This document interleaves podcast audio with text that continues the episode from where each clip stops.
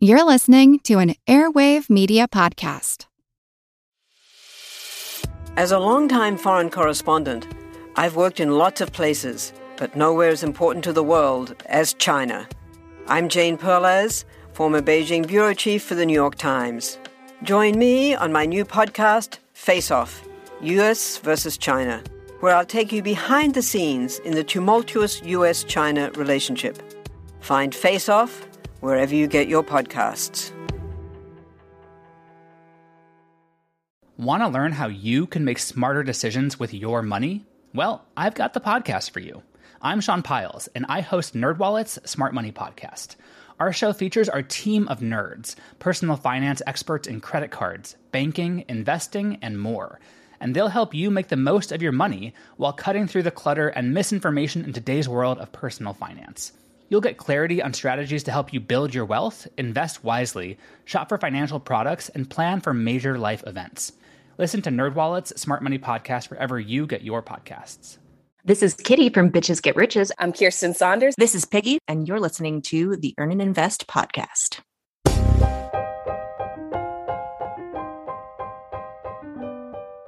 When I discovered financial independence, I was petrified to leave my job.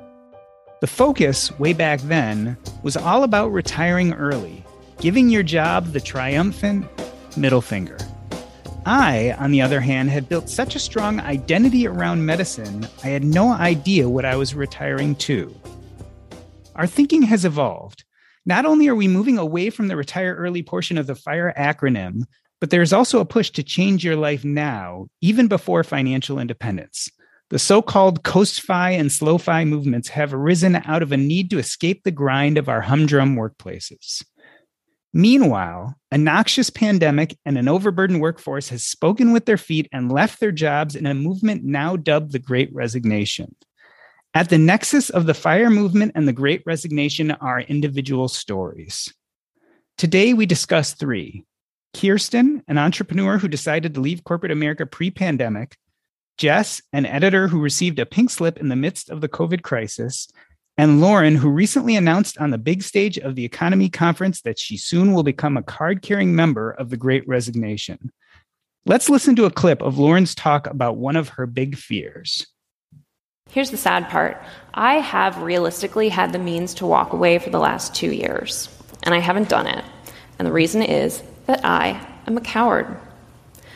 When I'm unhappy right now, it is so convenient for me to be able to say, oh, it's because it's because my coworkers are running me in circles and oh, it's because I have so many meetings today. I'm so tired. It's so easy for me to blame work. And when I take the work away, I'm also taking my excuse away. The only person who is responsible for my happiness becomes me. And if I can't manage to be happy, then there's something even more wrong. And that is really scary. And I don't want to deal with it.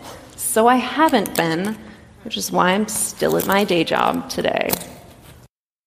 Piggy, aka Jess Fickett, and Kitty, also known as Lauren Torres, are the reclusive geniuses behind the popular blog and podcast Bitches Get Riches. They're teaching young people how to become competent adults in their finances, careers, and personal lives. Kirsten Saunders is a recovering perfectionist who spent her 20s climbing the corporate ladder. When her husband Julien told her about the financial independence movement, she was skeptical.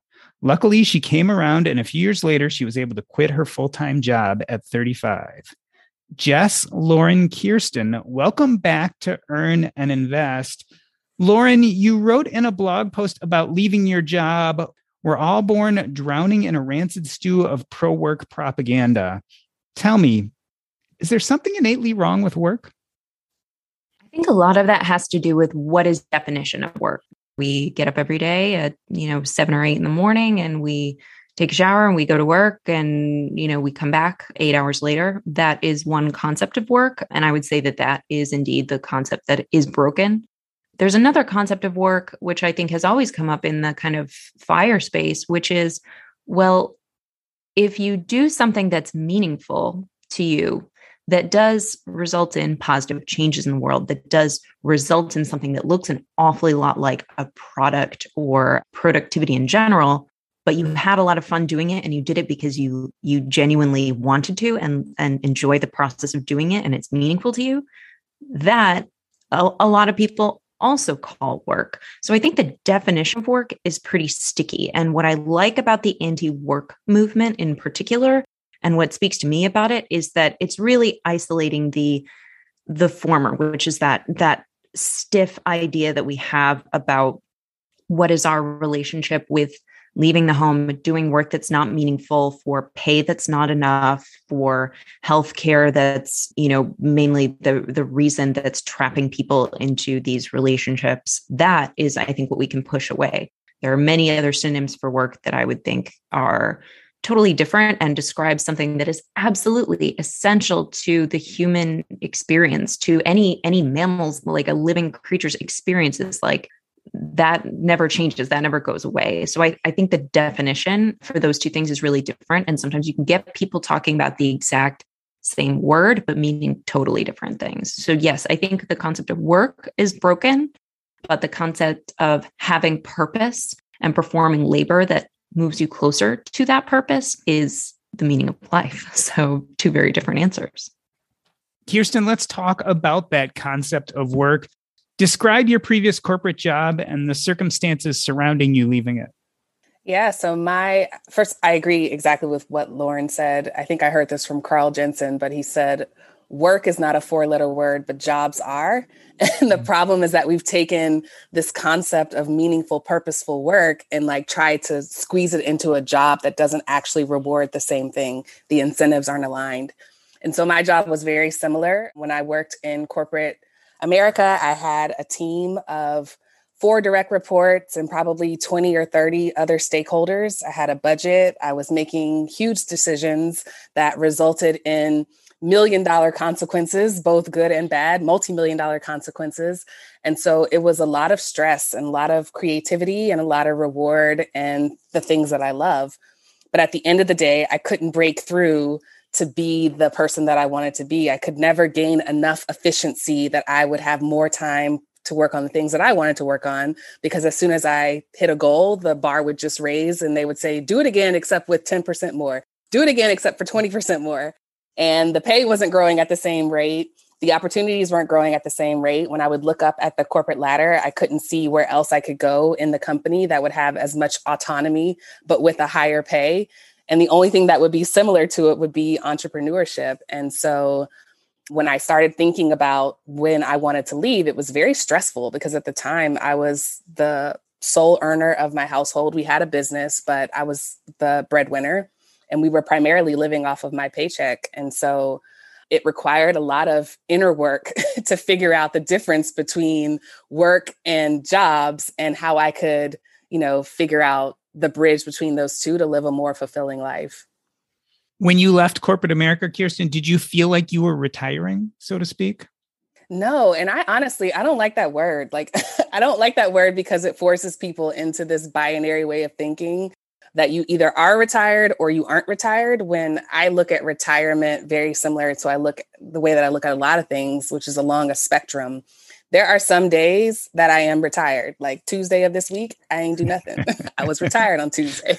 But Wednesday, I worked my ass off. So it, it just depends. I never considered myself retired. I don't know that I ever will. It's why we called our book Cashing Out, because I look at it as this process of becoming instead of like this event that happens and then you're defined by it. Jess, sometimes we become because we choose to become, and other times we're forced into it you were working with a respected publishing company and your job ended quite unexpectedly. What happened?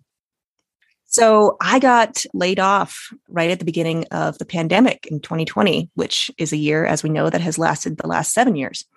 And I I realized very soon after I I stopped, you know, mentally reeling from the loss of my work that it was a completely impersonal decision. You know, it was a it was a decision made on uh, budget and the company's sort of needs. I was probably just on a list of people that got crossed off. And that impersonal nature of the decision to, you know, end my my livelihood, my my identity, my career really made me realize that, you know, your workplace is not your home. Your your job is not your family, your your coworkers, your your bosses, like none of them when it comes down to it, none of them really matter or care about you as much as you matter and care about yourself. So that that was a, a pretty traumatic event. I mean, I, I think, you know, getting unexpectedly fired would, you know, be count as a traumatic event in anyone's life. But for me, it really gave me the space to take a step back and look at the culture of work and how it can sometimes be unhealthy or even abusive, at the very least, impersonal. And so having having the freedom of being fun employed for a little while really allowed me to prioritize and realize that the companies that I was working for, the industry that I was working for, really fostered this sense of martyrdom and, you know, taking work home and putting yourself through the ringer for a company that didn't didn't do the same for you in return. So I'm looking at this anti work movement, this great resignation, as a way for everyone to take charge of that decision that I was forced into. And I'm really like, I'm kind of like, you know, rubbing my, my hands together with glee, being like, I really hope people, you know, come to this healthy decision and, you know, reassess how they look at work life balance and their careers in general in a way that is going to affect the labor market in positive ways for everyone. Jess, do you think it's different emotionally for you now today as you stand, having been forced into this decision as opposed to triumphantly sending that resignation email? I do. Yeah. I mean, I, I think there's something to be said for recovering from a traumatic event versus choosing to take a leap of faith. You know, I I spent a number of months. I've I've always freelanced on the side, so I spent a number of months being self-employed after I, you know, I lost my job. And that made me approach the search for full time work in a very different way than if I'd just chosen, like Kirsten or Lauren, to to t- take a step back from work myself. So in in that way, I knew, okay, I'm never going to settle for a subpar employer again. I'm never going to settle for compensation that makes me feel like I have to spend my nights and weekends freelancing to reach my financial goals. You know, when you when you get right down to it, if you're if your main job, if your main career cannot meet your financial needs, that's a problem with that career. That is a problem with that job. So it it it really got me to the place where I was like, if I'm going to work for somebody else rather than myself, I better love that someone else. I better believe in their mission and I better be compensated extremely handsomely. And in the end, you know, I, I do have a new full time job and it's really great. And the I am aware that the company and the people there respect my decisions and my personhood, which sounds like it should be like the bare minimum for you know working with human employees, but it's not. Lauren, your decision to leave your job really, to me, as I mentioned in the introduction, comes at this nexus of the growing fire movement as well as the great resignation. You're seeing a lot of people around you leave their jobs. Is there a little fomo going on?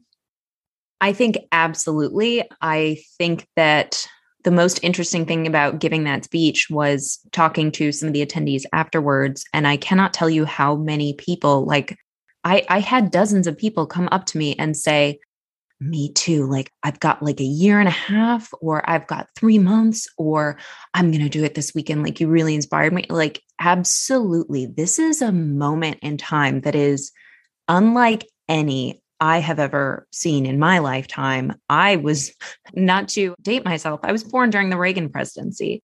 For all of my lifetime, I have lived inside of, I'm sure you guys have seen, there's a beautiful graph that you can find easily on Google if you Google something like productivity income gap, where you've got this big, strong, beautiful straight line heading straight upwards that shows um, American productivity over time.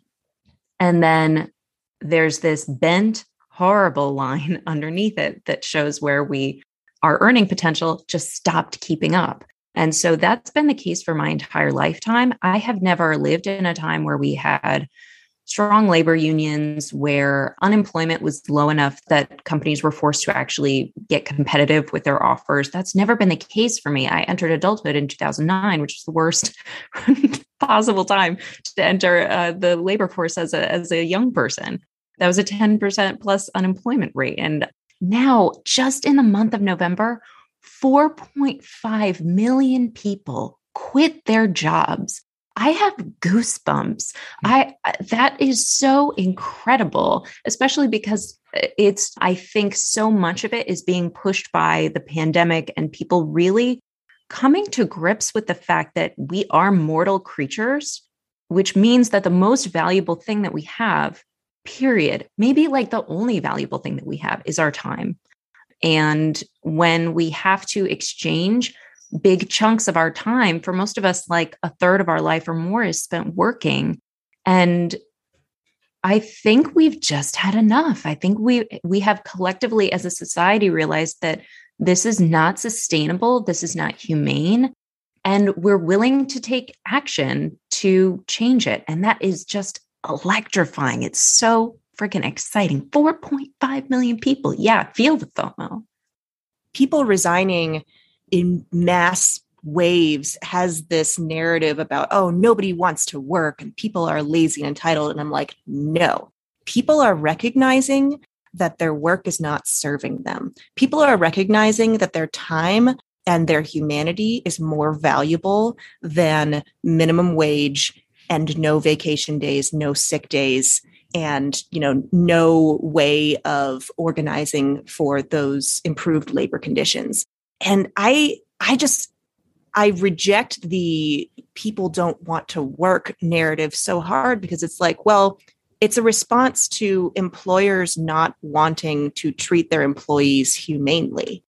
And so I, I look at the anti-work movement and the mass or the great resignation more as a general strike across the entire labor force and it's probably going to be painful in the short term for a lot of people but in the long term, I have really high hopes for improved labor conditions and more humane workplaces. And, you know, who doesn't want that? Well, answer, you know, capitalist billionaires who are profiting off of exploiting labor. But in general, we should all want a more humane labor market.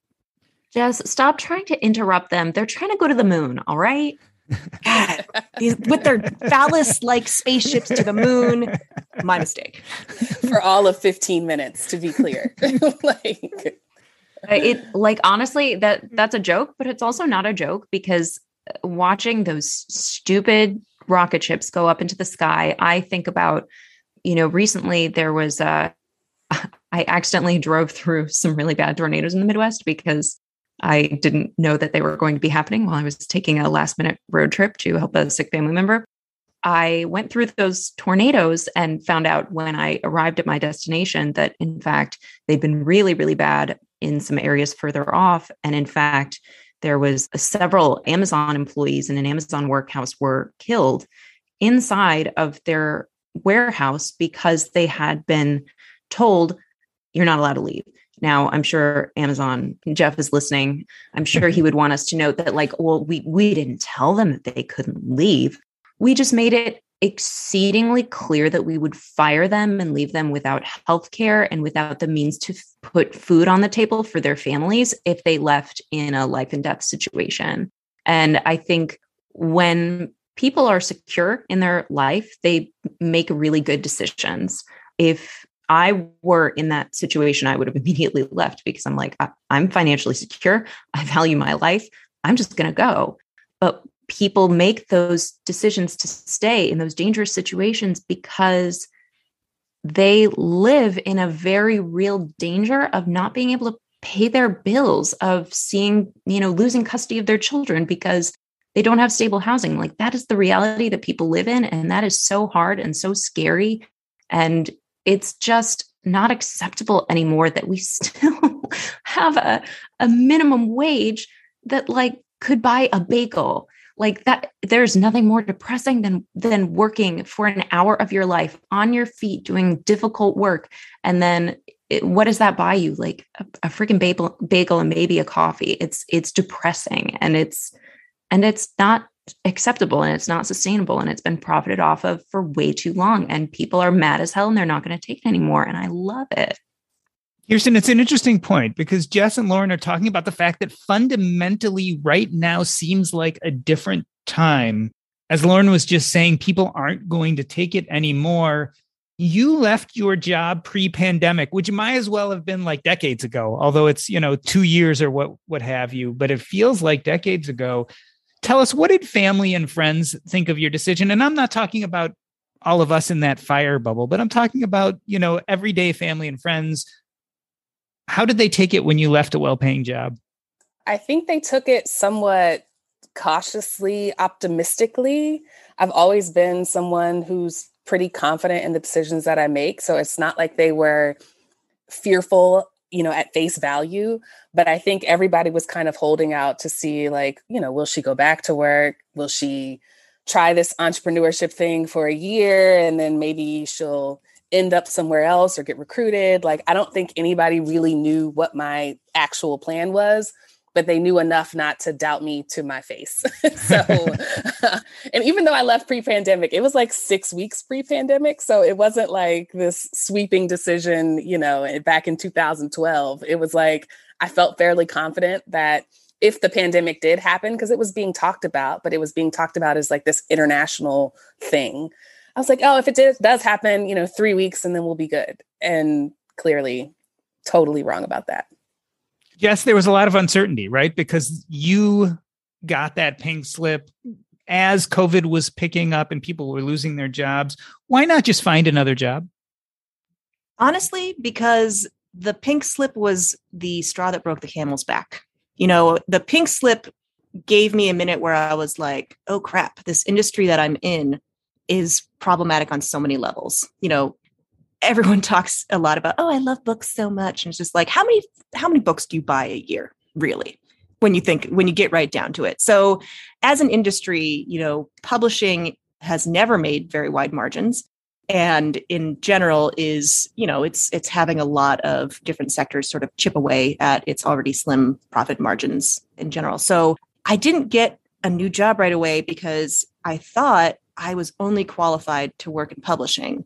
And the writing was on the wall that that industry was not healthy and not good for you know my my long-term career goals and growth. So i had to sort of take a step back and and have this career identity crisis where i was like i don't know what else i'm good at. I don't know what else i'm qualified for. I don't know how i ha- can transfer my skills to another industry. And you know even my freelancing career was still in publishing. I was i was copy editing books you know so i didn't get another full-time job right away because i needed to figure out where the wind was blowing. I needed to to figure out not only an industry that would be more sustainable for long-term growth but that would serve me and utilize my skill set um, in a way that i hadn't even envisioned yet. And the hilarious part is that I I now work in the finance industry, which, you know, has been my side gig for a while, you know, writing Bitches Get Riches, running the Bitches Get Riches podcast. I just it was it was one of those things where you're so in it that you don't you don't see the solution until it kind of like smacks you right in the face. So I I like I said I now work in finance. I am now kind of out of the closet as an award winning personal finance personality. yes, uh, award, award winning, nationally renowned. Um, but but I, again, like I had to take that time to examine myself and the market and see what would best serve my future. I hear just saying something that I hear a lot of people kind of in this situation, maybe not aware of it you are like Jess, you're one of the most competent people I have ever met in my life. Go on. You well, you're you're beautiful, you're gorgeous. Mm-hmm, mm-hmm, um, you're, you. You're so intelligent. You are so hardworking. You are resourceful. You have a can-do attitude. You're funny. Like it just, you are like for someone looking for an employee, right? You're the total package. You're you're hardworking and and you're bright and you can figure stuff out. If you don't know how to do it, you're like, I'll Google it. Revolutionary job skill, everyone. And you as this incredibly competent person, are describing being in a situation because your job has trained you to think that you are actually not skilled you know what eh, when you said um what what else could i really do? Like what am i even good at? And that is something that i see all the time. And I, I think about someone like my partner for example who when i met him he was working at a job where he was not appreciated where he was kind of one of many and he was making 30 grand a year and he took some time off because his rich, hot wife was supporting him in this endeavor. He took some time off and taught himself some new skills in a field that he had given a lot of thought and consideration into as something that he thought would be a better fit for him in terms of what he enjoys doing. And two years later, he's making $150,000. And I think the interesting thing about this is that when people are trapped in a job that they're not well suited to they're actually from from a ruthless capitalist perspective it's still a bad idea because you are locking so much value away from the labor market. You have someone who could be an amazing programmer and instead he's working as a tour guide or he's working as a caterer because he doesn't have the ability to pursue new education. He doesn't have the ability to you know get career coaching those sorts of things that that would unlock that value in the economy. And when people can't leave their job because they need their health care when they can't leave their job because they don't have enough saved up and they don't have enough saved up generally because the cost of living keeps going up and up and up and our wages are stagnant we are locking so much value away from the economy and that is just um, so short-sighted. And i i encourage people like who are listening to this to think about like what are you doing right now and how has that become your self-definition? But like really how is that maybe trapping you? What value could you offer to the world if money was no object? I bet you could actually be making more kind of in the cold calculus of, cal- of capitalism, you could actually be contributing more to the productivity if you were doing the things that you actually enjoy doing. Yes, I cannot stress what you just said enough, particularly if you're listening and you're a person of color or you're Black, because the odds are even lower that you're getting your value out of your workplace. The data is just overwhelming at this point that the likelihood that Black professionals who are highly qualified, highly competent, overachieving, exceeding all expectations are even given a chance to lead, even given a chance to show and grow within a role. And so the question that people should be asking themselves is Is there an opportunity outside of the constraints of this labor structure outside of this labor model. And i think what people are discovering when you talk about you know people aren't quitting because they don't want to work they're quitting because they realize that they don't actually need a middleman to earn income anymore. You can market your skills you can talk about what you bring to the table on the internet which people are realizing isn't just a place to you know like puppy photos and like keep up with your old high school classmates. It's the world's largest marketplace. And so if you set up a stand just like you would at like a flea market or, you know, whatever, and say, this is what I'm good at, the likelihood that the algorithms will match you with someone who is also looking for that skill are much higher than the likelihood that your boss is going to give you a chance at your next annual review. Like, unfortunately, that's where we are. And the more people that recognize that, I think the more people will feel empowered to be like, I'm out.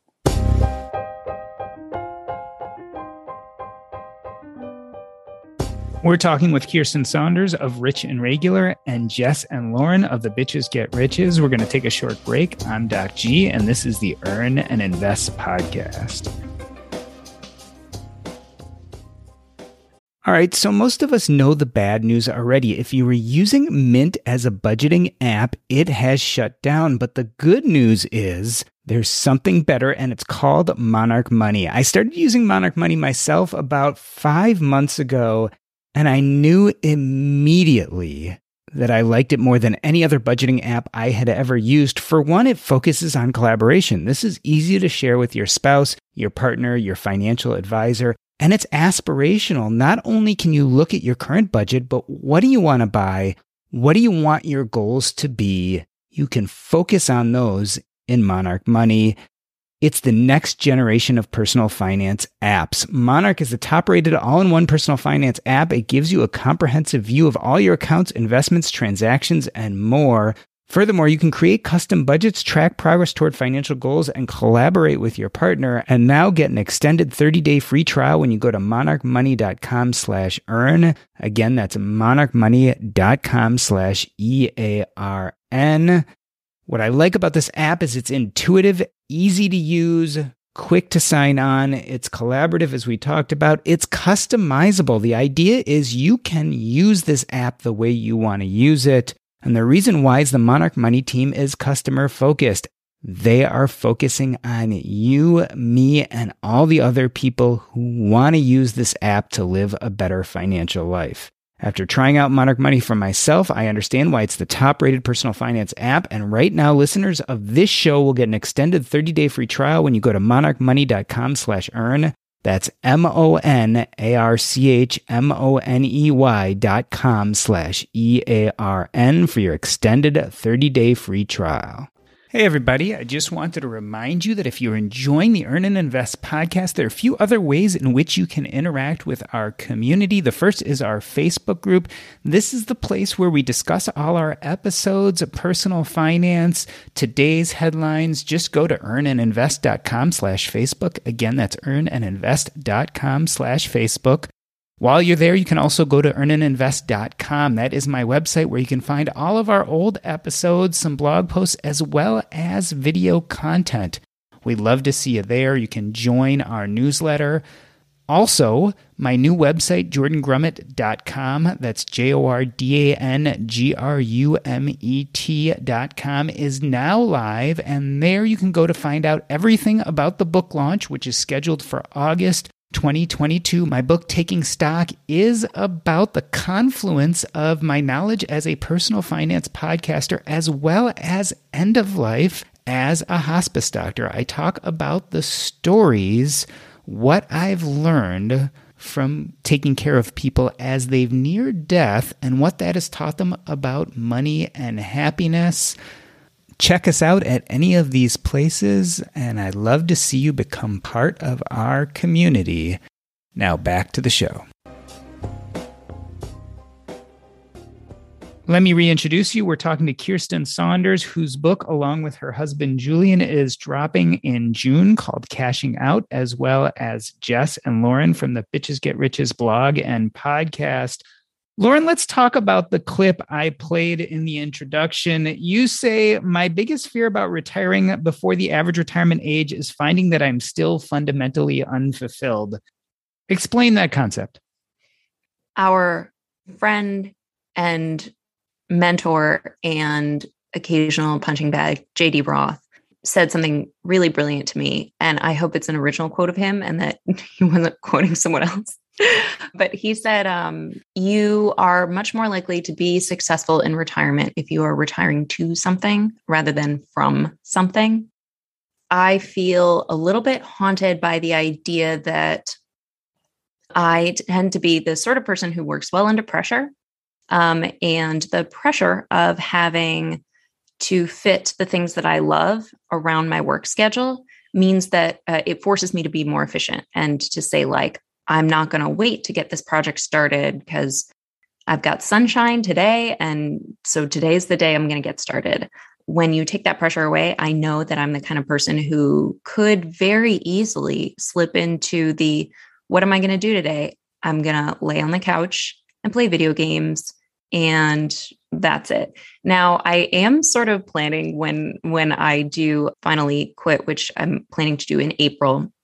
I am planning to give myself a month where I am not beating myself up at all for anything. I'm going to be a creature of my immediate wants and needs. And if that means I will spend the whole month stuck in the couch playing video games, so be it. That must be what my brain and body needs to kind of recover from 18, 19 continuous years of working. But after that, I need I know that I need to think seriously about what my life goals are. I need to create structure for myself in the same way that a job used to create structure. I'm someone who needs that and yet resents it. It's, it's very inconvenient. But I think the personal accountability of having to control how you spend every hour of your life.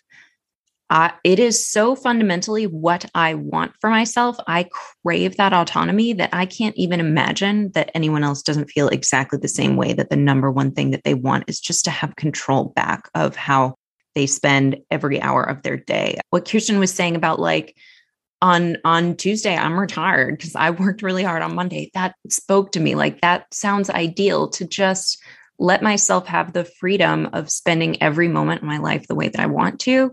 It's something that I yearn for, but it is also scary because I don't want to look back and see, oh well I I just wasted a bunch of time or I could have been doing X, Y, and Z, or it's it's scary. Like that amount of personal responsibility and total autonomy over your time, I think sets an unspoken expectation in your mind that you will become like a perfect person now because like you have no constraints. You have no excuse not to be learning 14 different languages and you know building the Taj Mahal in your backyard like whatever. And that's those expectations are way way way way way too high and I don't want to disappoint myself so it's really scary. I'm, I'm working through a lot of emotion stock. I feel like that that feeling is something everyone got during the first lockdown of the pandemic, where everyone was just like, yes. "Oh, well, I'll be home for you know a month max max, so I'm just I'm going to learn Italian and how to make sourdough bread and to play the cello." And then we were all disappointed ourselves when we didn't do that. So I feel like retirement or you know financial freedom is the chance to really realistically try that out and learn to, you know, just live with yourself and enjoy the journey rather than being like, well, I have a limited time that I'm going to be trapped in my house with no one but the pigeons on my windowsill for company. So I have to get all this done now. Like, no, I view financial freedom as like this open ended journey where you can really try stuff and, and see what feels comfortable and fulfilling rather than trying to cram it into, you know, way to make the best of a bad situation. Kiersten, tell us a little bit about what problems leaving corporate America solved, and more importantly, what problems it didn't. The biggest problem that it solved was exactly what I think it was Jess that was saying. Like it took away, no, it was Lauren saying that it took away the excuses that I had for not doing things. So once I didn't have somewhere to be from, you know, eight to six, it was really like, all right, why am I not doing these things? And it made me get down to the heart of it to say, maybe you just don't want to. And then learning how to be okay with that is what it didn't solve for. so once you figure out that, like, you have this list of things that you want to do because you've carried over the ambition and the efficiencies that were conditioned into you from two decades of work once you realize like okay some of these things i don't actually want to do be- being okay with that and having your own back to be like it's okay that you don't want to be the best at this thing. Leaving work doesn't solve that. Like that's the internal work that you actually have to do and that has been a two and a half year process for me like and because some of it started before i left. And so it's still it's still one thing that i have to work on every day is like how do i become the authority in my life. For so long, I've had bosses and they've had bosses, and I've always been wary of what other people are going to, what they're going to perceive my actions to mean. And it's like realizing that I'm actually the only person that matters. Yes, I'm married. Yes, I have a kid. Yes, I'm somebody's daughter and sister and best friend, whatever. But like, I am the authority in my life, and becoming okay with that and making sure that I'm the last checkbox is like, it's a whole it's a whole thing and there's levels to it like the goals that I wrote two years ago when I first left, I've hit those and I've become the authority in those things. And now that I'm at this point, it's like, well, shit, there's another level. Like I'm still waiting on per- permission from certain people. I'm still waiting on acceptance from certain people. Some people's comments hit different than other people's comments. And like crossing through that threshold is like my next two years of work. And then I'm sure once I get there, there'll be another two years of work. And so it is this ongoing relationship with yourself that you now have time for. Jess, you're back to having a boss now. How is this time different? So I wrote an article on my blog called I lost my job and it was the best worst thing that happened to me, which you, you know, had me on to to interview me about that story. So just a, a brief recap. I asked my former employer if I could go rafting down the Grand Canyon for three weeks. And they said, nah, we can't spare you for those three weeks. So you can go on your rafting trip, but you're not going to have a job when you get back, or you can stay. I made the wrong choice there. I skipped out on the adventure of a lifetime to keep my job. And less than a month later, they fired me anyway. So that was a real, like, that was a kick in the pants, if you will. But my new employer knew that story. And when they were courting me, they said, We will never prevent you from, you know, pursuing a goal like that. We will never keep you from doing that. And I was like, all right, I'm going to hold you to that. I'm going backpacking through Escalante for a week. I'm not going to be in self service or online at all. And you're not going to hear from me for a week. And they were like, cool, have fun. So I I definitely, you know, that's that's one difference is they recognize that I have goals outside of work. They re- they respect me enough to know that if I'm going to, you know, go off into the wilderness for a couple of weeks, I'm going to make sure my my team, my coworkers are taken care of and that, you know, I've I've put measures in place to make sure that work will w- move smoothly without me. And they don't just unilaterally say like no you can't do that. We need we need to have you at your desk in order to be providing productivity to the company so, to be honest, I will never expect anything less, or I, I, will never accept anything less of an employer ever again. I will never accept anything less from a boss than someone who respects me to manage my shit and who understands that I am a human with the need to occasionally trudge through a canyon for four days to fill up my my spiritual cup. So yeah, that's that's the difference. I'm dabbing my eyes. I'm snapping my fingers. Goosebumps. I'm so happy. I know. I'm so inspirational. I mean, Lauren, are you inspired? I mean, could you see a future, Lauren, where you leave this job, maybe work independently or, or pursue some passions and end up back in the workplace for a better employer? Totally. Like, I don't envision that being likely, but I am completely open to it. One of the things that really made me drag my feet with this decision to leave is that right now, I work at the best company I've ever worked at for the best boss I've ever worked for.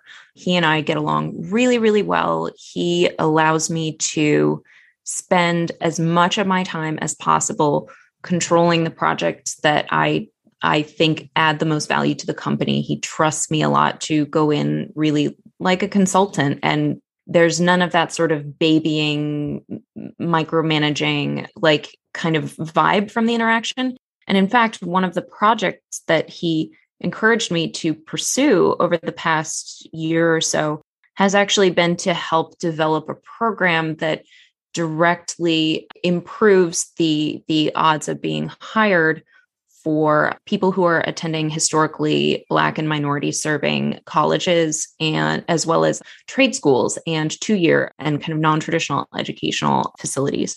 So that is something that like has truly been really meaningful to me and i have been able to like form these like mentoring relationships with young people as a result. And getting to you know sit down i just had a conversation the other day with one of my mentees and it was an hour long catch up and she spent probably like 48 minutes of the call thanking me. And, and i was um like she was telling me like i we'd talked about work stuff we'd also talked about personal finance stuff. She came from a, a background where her family is is not wealthy. She's the first in her family to go to college um, the first to have a, a nice paying white collar um, job.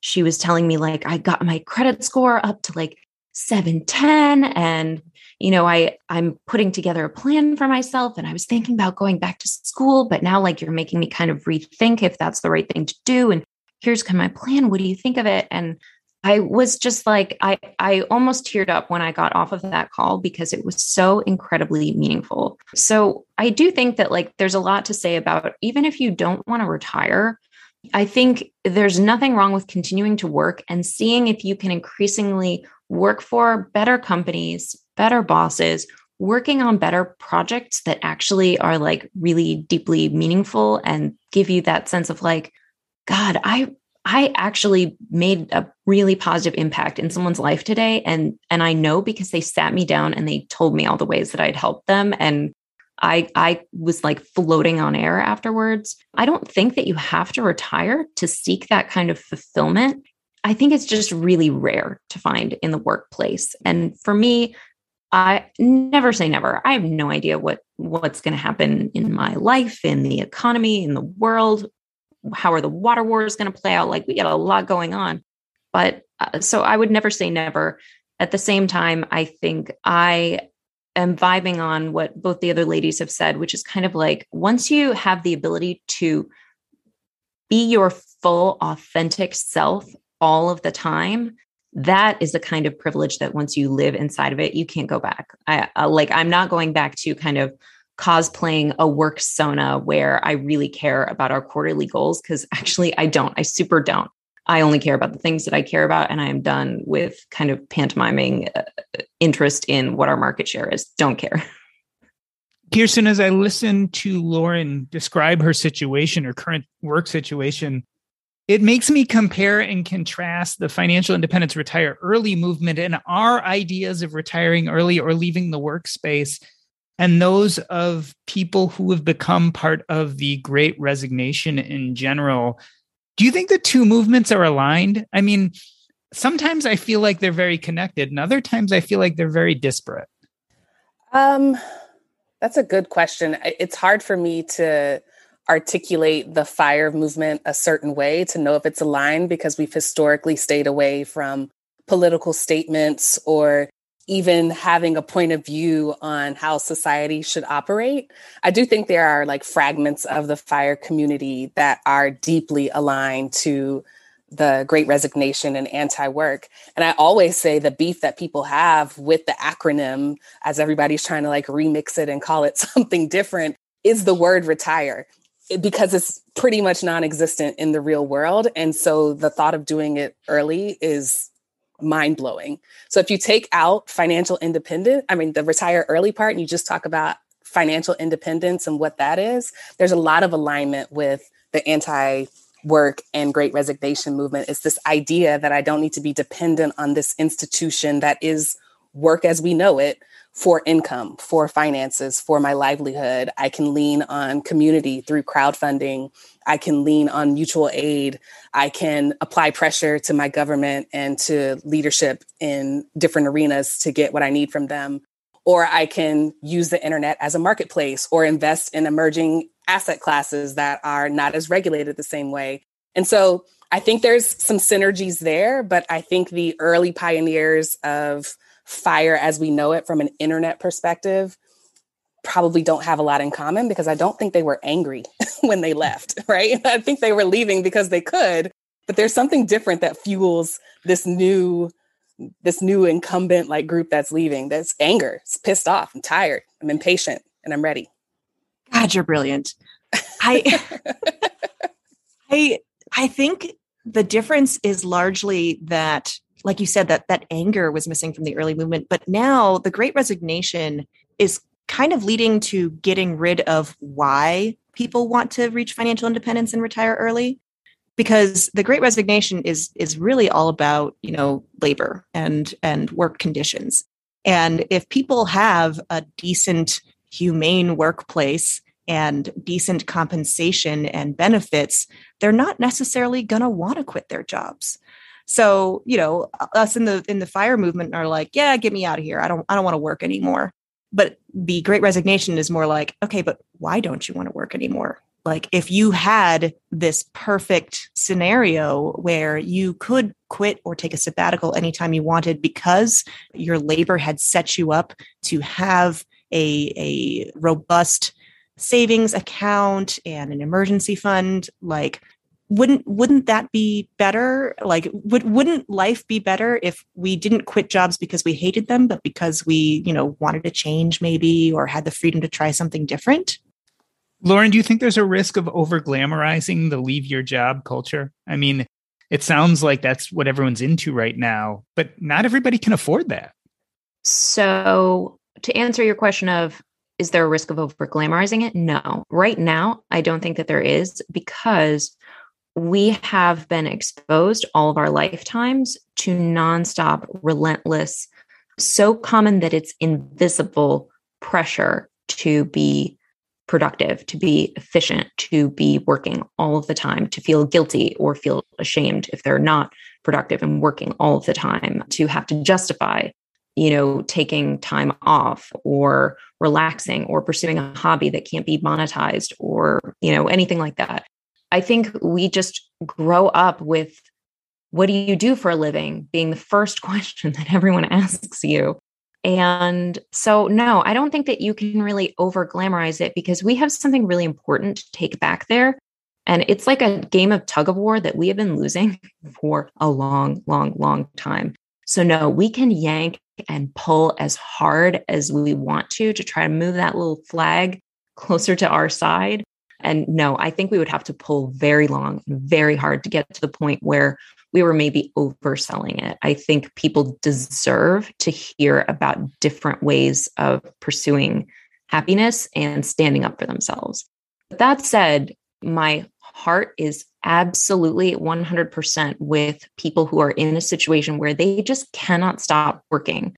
There's two people that I think of a lot. One of them is a good friend of mine who, honestly, one of my best friends, she works at Whole Foods and she makes very little compared to what I make at my corporate job. And she works way harder. What she does every day is physically exhausting, mentally exhausting, logistically exhausting. She has been managing supply chain issues nonstop for the last two years. And she is an incredibly skilled worker and she's paid like she's not. Then she's one of my best friends. Uh, obviously, she and I talk a lot about what's going on with me and my job and wanting to retire. It is so hard to feel the full joy of knowing that I'm moving toward this positive new place in my life, knowing that that is something that not everyone can have, and that specifically, like people that I know and that I love are so far away from that. It makes it really hard to be fully present and joyful in that choice. That's something that I am proud of myself for feeling and don't want to ever, ever, ever lose touch with that reality. There's another person who I'm thinking of who uh, a reader on our blog who described having a white collar job that she was perfectly fine with. She's actually very well compensated for it. However, she has a health condition that costs, I, I think she said about $10,000 a month if she did not have uh, employer sponsored health insurance. So she was like, This sounds great and all, but I'm never, ever going to retire as long as we have this healthcare system. I, I am devastated that this is not an achievable reality for everyone in our society.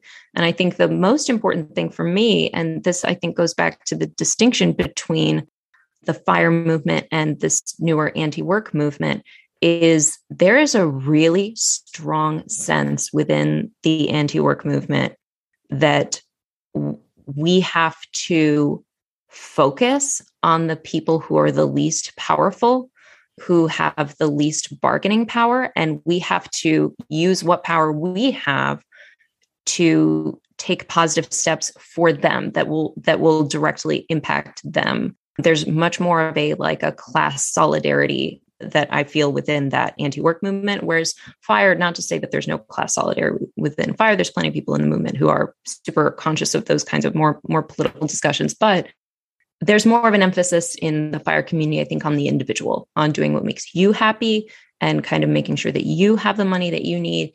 And I am really excited by this growing awareness that, like, I can't just get mine and then bounce. That is not an acceptable outcome to me. And I think one of the reasons that I am truly excited to retire is that it's going to give me so much more time to talk about that kind of shit. And that's that's really what I want to be doing. I I want to be using the platform that I have, as small as it is, to try to extend these ideas and give direct help and connection to the people who aren't in my position yet but want to get there. Kiersten, are you optimistic? Maybe with the great resignation, maybe even with some learnings about financial independence that the work culture in America will improve? Am I optimistic that the work culture in America will improve? Not really. I'm not going to lie. the incentives aren't there for them yet.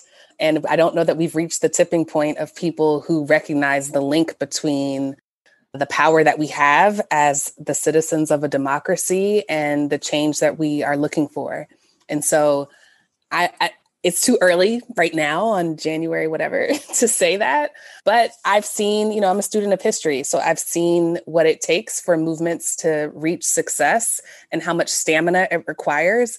And I'm not sure that we have proven that yet with our political climate and with climate change and with some of the other social you know challenges that are facing us right now i'm not sure that our generation with its instant gratification and interneting has proven that we have the stamina to sacrifice to organize and to withstand lots and lots of abuse from powers that be in order to get what we want. I know that Black women have, I know that Black people have, and other minority and marginalized groups have, but I don't know that as a society that we're there yet. So I do see there be there that there will be progress within certain subsets but I don't know that the co- the country as a as a whole will change.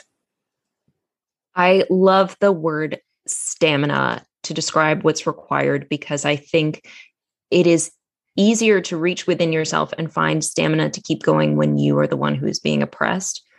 When you are imagining the oppression of other people or reading about the oppression of other people and trying to tap into enough stamina to keep going to advocate on their behalf, that's a that's a lot harder. Yes. Once you is. get comfortable in your life, it's easier to kind of relax and go like, they'll, you know, they'll. tired they'll, of talking about it. Can this ah, be exactly. done? And it's like, nah, nope. Yeah, like I, I, I've been I've been blogging for a while. Like, haven't I done enough? Like, right. can I take a break now? And I think the most valuable metaphor that always kind of helps me is thinking about when a chorus is trying to sustain a long note, people have to take rests. And they can do that if they kind of work together to, as like one person gets exhausted and they need to stop and take a breath, everybody else is, is going strong and you're breathing around together. That is, I think, something that the movement has to in order to have that stamina stamina to have that stability to keep going not just for themselves but for everyone it has to be a really, really strong collective. And I agree with you. I think right now we're just starting to see some concessions from employers. We're just starting to see some shifts in thinking, but we need to keep this energy up for a damn long time. And I think one of the best ways to do that is to work as hard as you can toward it. And when you need to take a break, take like a break all the way and then come back re energized and ready to do more. I wanted to thank you for having this conversation. It really has helped me start to answer a question that I've really had for a long time now, and certainly since the beginning of this podcast, which is what is the connection between the financial independence retire early movement and the great resignation? And what I've come to after this conversation is that I think they need each other. I think the great resignation needs some of the financial independence teachings to make it a durable movement where people can leave their jobs and not just survive, but thrive. And I think the great resignation has something to teach to the fire movement that we have to move from an I centered thought process to an us centered process. And I think when you mix those both together, we actually have a lot in common. And I think we have common goals and purposes. I wanted to end this podcast the way I end every podcast by asking you what's up next in your life and where we can find you if we want to learn more. Lauren, let's start with you. What is up next in your life and how can people reach out to you? So, what is next in my life is that I've got about 90 working days left in my career. Knock on wood, who knows? Maybe they'll maybe they'll fire me before then. Wouldn't that be a treat? but that's the plan. So, I am very busy having a big existential crisis about it, but also gotta guys, you gotta go go get new glasses, go go to the dentist, go use up all your insurance stuff, get the get their gym reimbursement. I got I got my list, my checklist of things to do. So that's what I'm up to. But you can find us at bitchesgetriches.com. We just wrapped up season three of our podcast. We have a brand new YouTube channel, which is going to have a few more things coming through. You can do all of that and read all of our articles at bitchesgetriches.com. an award-winning podcast. Oh, must add, award-winning. yes, Oh. yes, award-winning. Jess, tell us what's going on with you and how can people reach out to you? Well, I mean, ditto. Like Lauren said, you can find our YouTube channel, our podcast, all of our articles at bitchesgetriches.com. What's up next for me is I am planning my next big outdoor adventure for this summer. Um, I'm going to take an extended rock climbing trip where I'm not going to do anything except destroy my hands on some some big rocky rocks, and it's it's going to be great. It's going to be great. I am probably not going to quit my job suddenly, along with Lauren. As long as I wish you love and light on your horrible rock climbing experience that sounds dreary and awful. However, just please, you're very accident prone. I need you to protect your I need you. I need you. You are not allowed She to knows leave me alone with I have get at least- riches. You I have, have at the least passwords. one. I know, I know. I have at least one emergency room visit per year at this point. That is my rate. I will try not to increase that rate. So far, have not been to the emergency room in 2022, but the year is young. Don't make me run this blog as a widow. I can't. I she won't. She can't be a blog widow. She just can't. I, w- I would never do that to my work wife. No, more importantly, I will be watching the anti-work movement very closely and seeing what I can do to increase my communal re- my sense of communal responsibility and help use my privilege to help where I can to help improve uh, labor conditions for everyone. And Kiersten, tell us about cashing out. We're all excited to hear about it and how people can reach out to you if they want to know more. Awesome. So, Cashing Out is a book that I co wrote with my husband, Julien. It drops on June 14th. I said drops like it's a mixtape. It drops on June 14th. Real platinum. right. so, if you're a dad, if you got a if you have a dad, Father's Day, Juneteenth, all of that stuff, buy the book. But basically, the book is about uh, winning the wealth game by walking away. It's specifically kind of targeted to Black professionals who have been against the odds in the workplace and have worked twice as hard to earn literally half as much. And we talk about the problems and the challenges with the workplace so that you can find the motivation to go on to part two, which is where we talk about the more traditional advice and the more, you know, the fire stuff and all of the money advice to actually retire early and, you know, cash out. So we're excited about that. That's what's up next for us. And you can find us on Rich and Regular. We're on all social platforms. And we have a podcast called The Rich and Regular Show, which is presented by Success. And we have a YouTube channel. This has been the Earn and Invest podcast. On behalf of myself, Jordan Grumet, aka Doc G, I'd like to thank Kiersten, Jess, and Lauren. That's a wrap.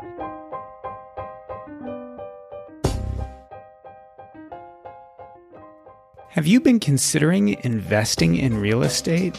If you have, the best place to go to learn about this asset class is the Real Estate and Financial Independence podcast with Coach Carson.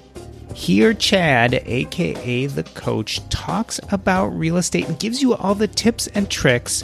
But not only that, but he has guests on real proof of concept about how to reach financial independence by mastering this tricky asset class. Check him out Real Estate and Financial Independence podcast with Coach Carson. It is a must listen to if you think real estate is going to be part of your financial holdings. The easiest way to get there is to go to CoachCarson.com. Again, CoachCarson.com. Take a listen. You won't regret it.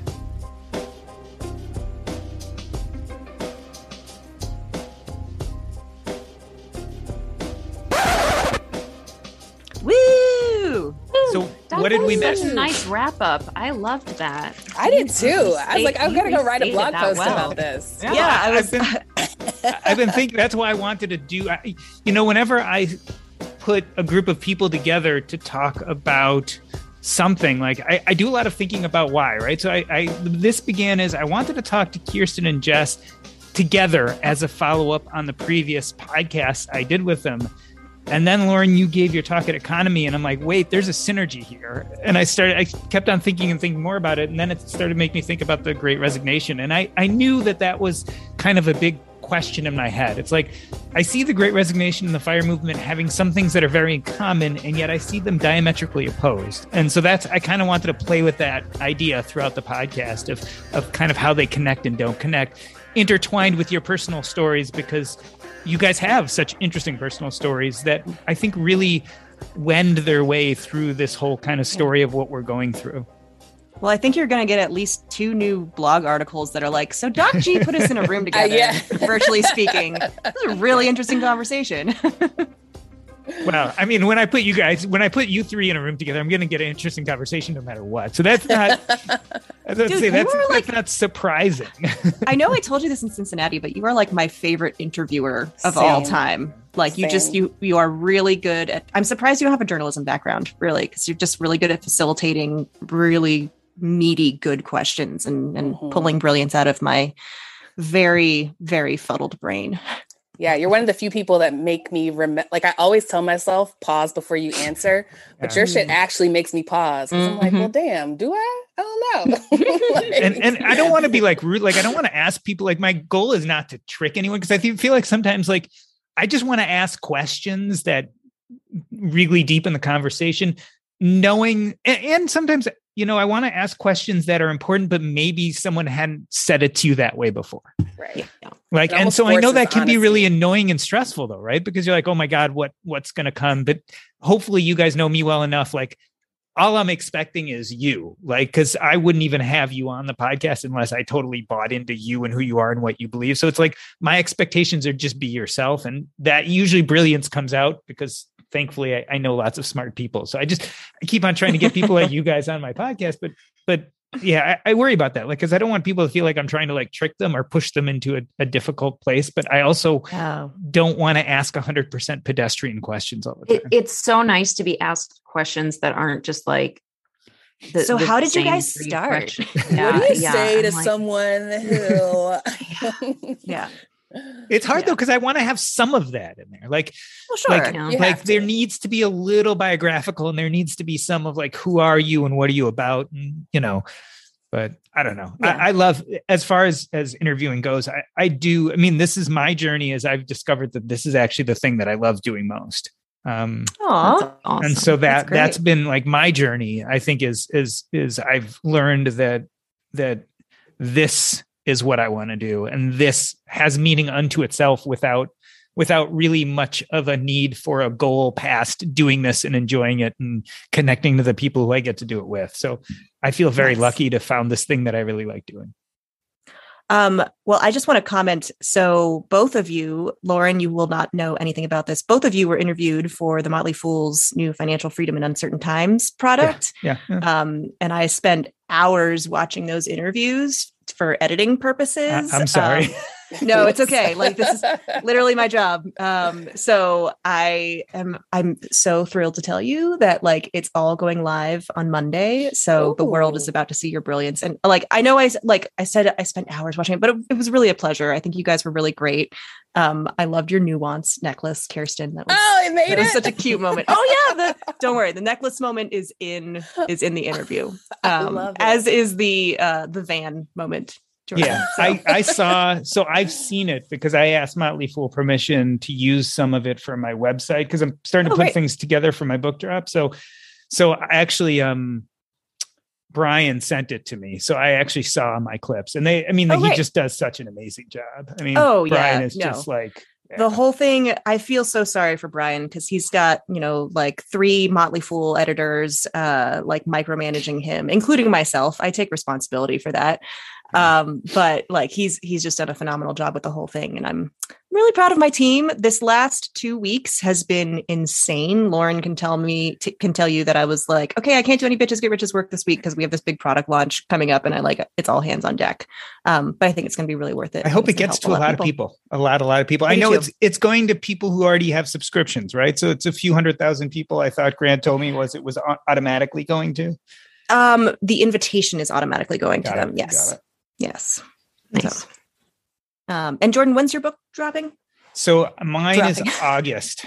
So I am August, okay. I'm doing super early. I'm starting very early to try to get my ducks in a row only because uh, my platform is just not big enough right Mm. now yet to to just use the platform itself only. So I've been doing a lot of deep thinking because I, I mean I'd like to get people to read the book. Like it'd be nice. Yeah, absolutely. We're right now. I just sent it for so I sent it in December for the deeper editing. So I I wrote it and I had my agent and the project managing editor read all the chapters and give me their edits and it was pretty clean up to that point so now it's gone for kind of the deeper editing uh, so we will see hopefully they'll be getting back the first pass deeper editing back to me soon and then i think it's going to go through one more pass after that and then we'll have a pdf and once i get a pdf i'll start sending it out to content creators et cetera start getting blurbs and interviews and that Yeah. kind of stuff but i'm going to be Nice. i'm doing it way i think ahead of time only because i think it's going to take me a little more oomph uh, marketing oomph to get it out there but Cool.